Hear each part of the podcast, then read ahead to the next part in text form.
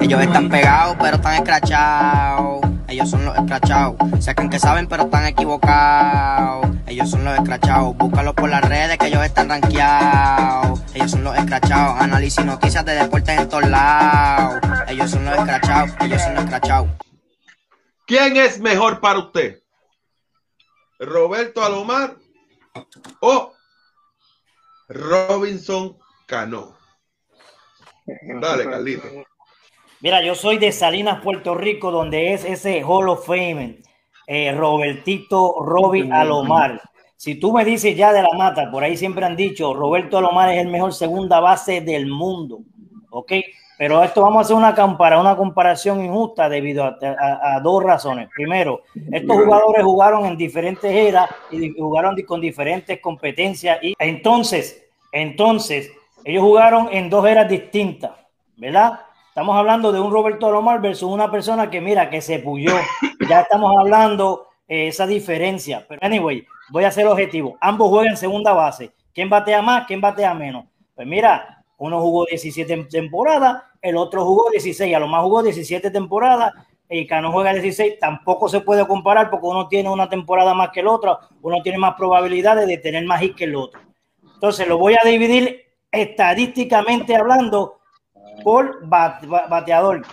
Alomar daba 160 hits por temporada, Cano daba 164, Alomar daba 29 dobles, Cano daba 35. Alomar daba 4 triples, Cano daba 2 por temporada.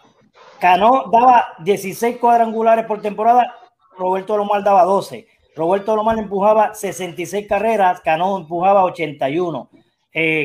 Roberto Alomar anotaba 88 y Cano anotaba 78. Ahora bien, Roberto Alomar 10 guantes de oro. Robinson Cano tiene 2 guantes de oro, pero eso no quiere decir que uno fildea más que el otro, porque si te vas al porcentaje de fildeo, Robinson Cano 988 de fildeo y Roberto Alomar 984. Roberto Alomar hizo más errores en más temporadas y en más juegos. Sin embargo, Cano hizo menos errores en menos juegos. Cano hacía 7 errores por temporada. Roberto Alomar hacía 10 errores por temporada. Entonces, si me dan a escoger a mí, Robinson Cano entre Roberto Alomar, va en base a los números que yo tengo, Robinson Cano es nada más y nada menos mejor que Roberto Alomar. Déjame a mí. Eso de los números, tremendo. Estadísticas. ¿Ya han jugado la misma cantidad de juegos? No creo. Porque Alomar, ¿cuántas temporadas jugó Alomar? 17 temporadas y Robinson Cano hizo 16 e hizo menos errores y batió más. Y si jugara una temporada más y empatara, y si jugara una temporada más, le pasaría los hits que tiene Roberto Alomar e incluso tiene mejor promedio que Roberto Alomar. Te pregunto, ¿cuántos hits son en total de los que tiene Alomar y Cano? Alomar y Cano, te voy a decir que sí, Alomar tiene 2,724 y Cano tiene 2,600 por 100 en la diferencia de hits.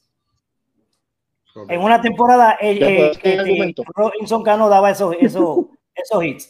A escoger a mí, yo te escojo a Roberto Alomar de aquí a la luna, de aquí a Pekín. Roberto Alomar es el mejor segunda base. En base a números, si la gente quiere ser objetivo, tiene mejores números y fildea más y fildea mejor. Roberto Alomar tiene más awards que Robinson Cano, pero que hace menos errores.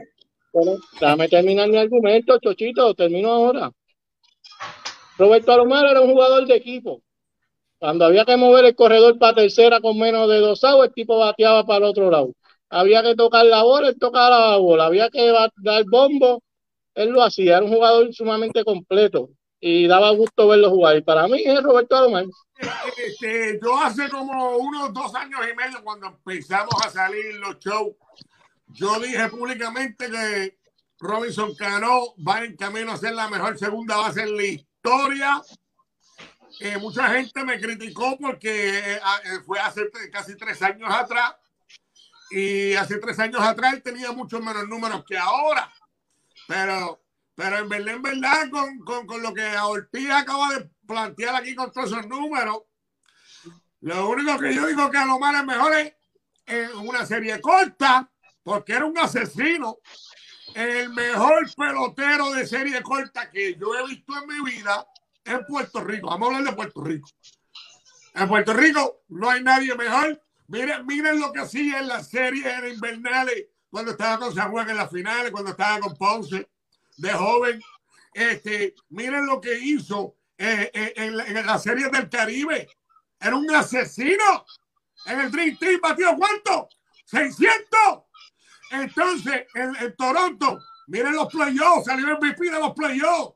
Después la Serie Mundial, cohete para acá. Papi era el mejor pelotero con el mejor guante. Pero el número de carrera, papi, Robinson Cano, yo lo he dicho. Y lo digo en el día de hoy nuevamente. De Robinson Cano es el mejor segunda base en el mundo. Y está detrás de Roberto Alomar porque todavía no se ha retirado. Yo digo que si no lo hubieran quitado este año, ni el año pasado, ya le hubiera pasado el rol a Roberto en muchas cosas más. Pero ya tú sabes, ahí lo voy a dejar. Robinson Cano, caballete en la historia, para mí, de lo mejor que hay. Mira, yo me gano guante de oro fildeando 9. Dame terminar con esto nomás. Yo me gano guante de oro fildeando 9.80. Sin embargo, el otro jugador fildea 9.88 y no se gana guante de oro. Quiere decir que habían una competencia grande en cuanto a jugadores. Sin embargo, si yo fildeaba 9.80 y me gané guante de oro, quiere decir que los que estaban detrás de segunda base era un chojo muerto que hacían errores conco. Bueno, hablando claro, Ortiz y muchachos y gente de habla hispana, ustedes han visto también que la cuestión de los guantes de oro es más un monopolio de fanatismo, porque Javier Molina se merecía el guante de oro este año pasado y se lo dieron al otro. Así fue el año pasado, así fue el año antepasado. Es algo de favoritismo a quién es mi favorito, como vamos a suponer, nosotros tenemos una asociación aquí, nosotros tres, estamos tres ahora, y nosotros controlamos quién le damos el guante de oro. Pues papi, nosotros somos socios, trabajamos colegas juntos, nos ponemos de acuerdo a quién carajo se lo vamos a dar si tienen los mismos números y nos ponemos de acuerdo y nos vamos con esa decisión y que el mundo bregue con la decisión de nosotros, aunque esté mal. Y ya tú sabes que eso es así, papi. Mira, yo puedo entender los números que trajo Carlito y puedo estar en parte de acuerdo en la defensiva. En los números ofensivos, está bien que está a 100 hits y todo eso, pero seamos claros, él ha dado positivo a esteroides y a mierda. O sea, no hay forma de que tú me digas que él ofensivamente pudiera ser mejor que Alomar, porque Alomar lo hizo sin... Bueno, lo que sabemos es que él lo hizo sin hacerlo. No deberíamos mencionar eso. No, olvídate. Pues hay que mencionarlo. Espérate. Si estamos hablando del mejor segunda base, hay que mencionar todos los pros y todos los contras. Cano ya es la segunda o tercera vez que lo suspenden por esteroides. O sea, si tú me dices también el mejor segunda base sigue siendo Alomar, porque Alomar nunca se vio envuelto en un problema de esteroides, ni salió positivo, ni le probaron que haya usado esteroides ni nada. Todos sus números para los efectos fueron limpios. Los números de Cano no fueron limpios. Seamos claros. Por eso yo lo aclaré al principio. Eso fue lo que yo aclaré al principio. Para mí él no es el mejor segunda base. Defensivamente podría tener, pero jamás en la vida tener el alcance jugando segunda base que tenía Alomar. Ajá. Defensivamente Alomar, sí, claro que sí. Pero Cano habrá jugado en Nueva York, en Seattle, donde tú quieras, pero salió positivo. O sea, si él hubiera estado limpio, yo no tengo problema en decir limpio, en decir que él es mejor que Alomar, porque él ha demostrado que puede ser mejor que Alomar. Pero los números están ahí. O sea, la prueba está ahí, él ha salido positivo 2 o 3 veces. Defensivamente no está cerca de Alomar. Alomar hacía mucho más en el tejeno de lo que hace Cano. Pero la gente está pidiendo que lo comparemos y en base a números y la comparación, obviamente, ahí te lo di. Tú escoges. Bien, pero yo digo bien, el mejor para mí se llama Roberto Alomar, pero en base a números se llama Robinson Cano. Se puye o no se puya. ¿Quién me dice a mí que él va a tener los mismos números si no se puya? ¿Qué? Yo lo aclaré al principio, yo lo aclaré. Dale, Chochito. Mira, Pregunto, Carlos Echevarría, que tú dices que Roberto Alomar revolucionó cómo se juega segunda base. ¿Qué él hizo para revolucionar?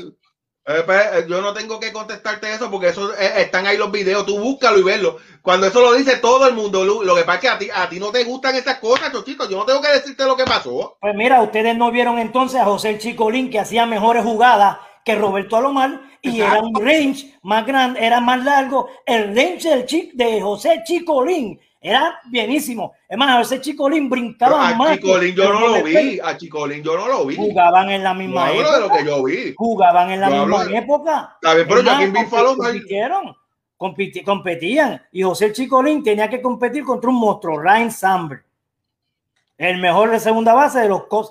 Chicolín.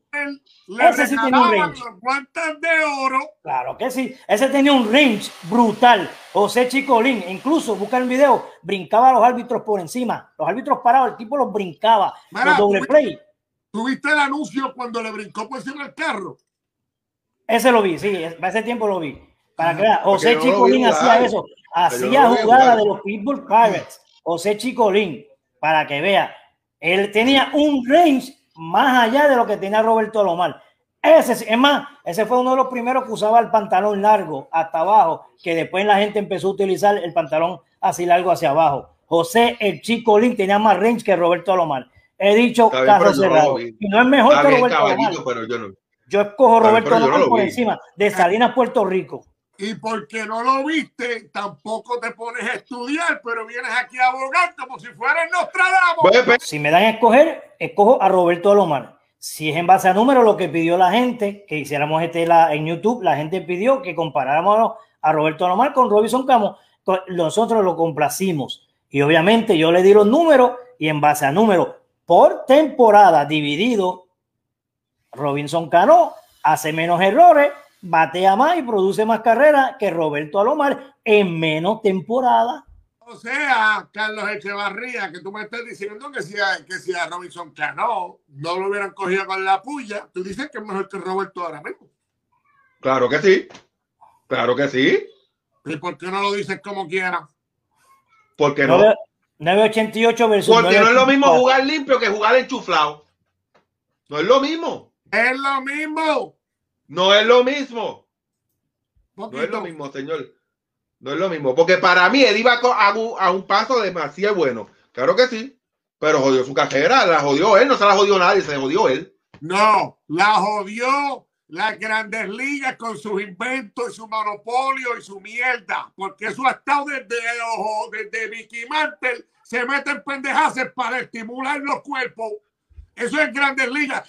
Él no se jodió. Los jodieron los mamás o esos que se dejaron matar. Ajá, espérate, tú me dices que él no se... Espérate, Chochito. Él se jodió el solito. Porque si ya yo me cojo una suspensión por esteroides, ¿por qué lo vuelvo a hacer si sé que la próxima es una temporada completa? Sí. Se jodió él, no lo jodió las Grandes Ligas. No siguió la regla. Se jodió él. Mira, la gente habla de... ¿Por qué no sacan los peloteros que son pocos que fueron, que usaron esteroides del Salón de la Fama? ¿Por qué no? ¿Eh? Dime si hay prueba de que son positivos. Canseco lo dijo en el libro. Hay como 4 en el Salón de la Fama. Está bien, pero que a Canseco no le da la credibilidad. Pero ¿por qué tú crees que ahora mismo Baribón no ha entrado? Teniendo los números para hacer en el primer año entrar. ¿Por qué no ha entrado? ¿Es por los números? No es por los números, es porque dio positivo. Pues eso es todo. Pero él nunca dio positivo, by the way. Nunca dio positivo. Todo. De Grandes Ligas. Eso es un monopolio de que están controlando el mejor juego del mundo. Sí, pero como organización es un monopolio que se dejan embaucar para joderla. Mira cómo están jodiendo el juego ahora con todas esas leyes. Ah, pero te apuesto que si un cabrón encuentra que si te comes el huevo de esta gallina o vamos a suponer de esta tortuga, es mejor que el esteroide. Ya mismo ponen reglas que no se pueden comer los huevos de las cabronas tortugas cuando es natural. Pero oye, se emparcalaron con esa mierda. De hecho, tú sabes que si tú te compras algún tipo de estos polvitos que son para de energía, tú no te puedes comprar como jugador de Grandes Ligas, tú no te puedes comprar eso, y eso lo discutimos la otra vez, a ti te lo confirmaron. Tiene que tener un sello aprobado por las Grandes Ligas para tú tomarte el mismo la misma bebida que me puedo tomar yo. La mía no es ilegal, la mía es legal, pero como no tiene el sello de MLB, no te la puedes tomar. Eso es un monopolio que están cogiendo 1% por el lado. ¿Saben qué? Vámonos ya, se acabó el tiempo. Bueno, espero que les haya gustado el show a todos, que tengan un bonito día. Ya tú sabes que ¡viva República y Puerto Rico! The music just turns me on.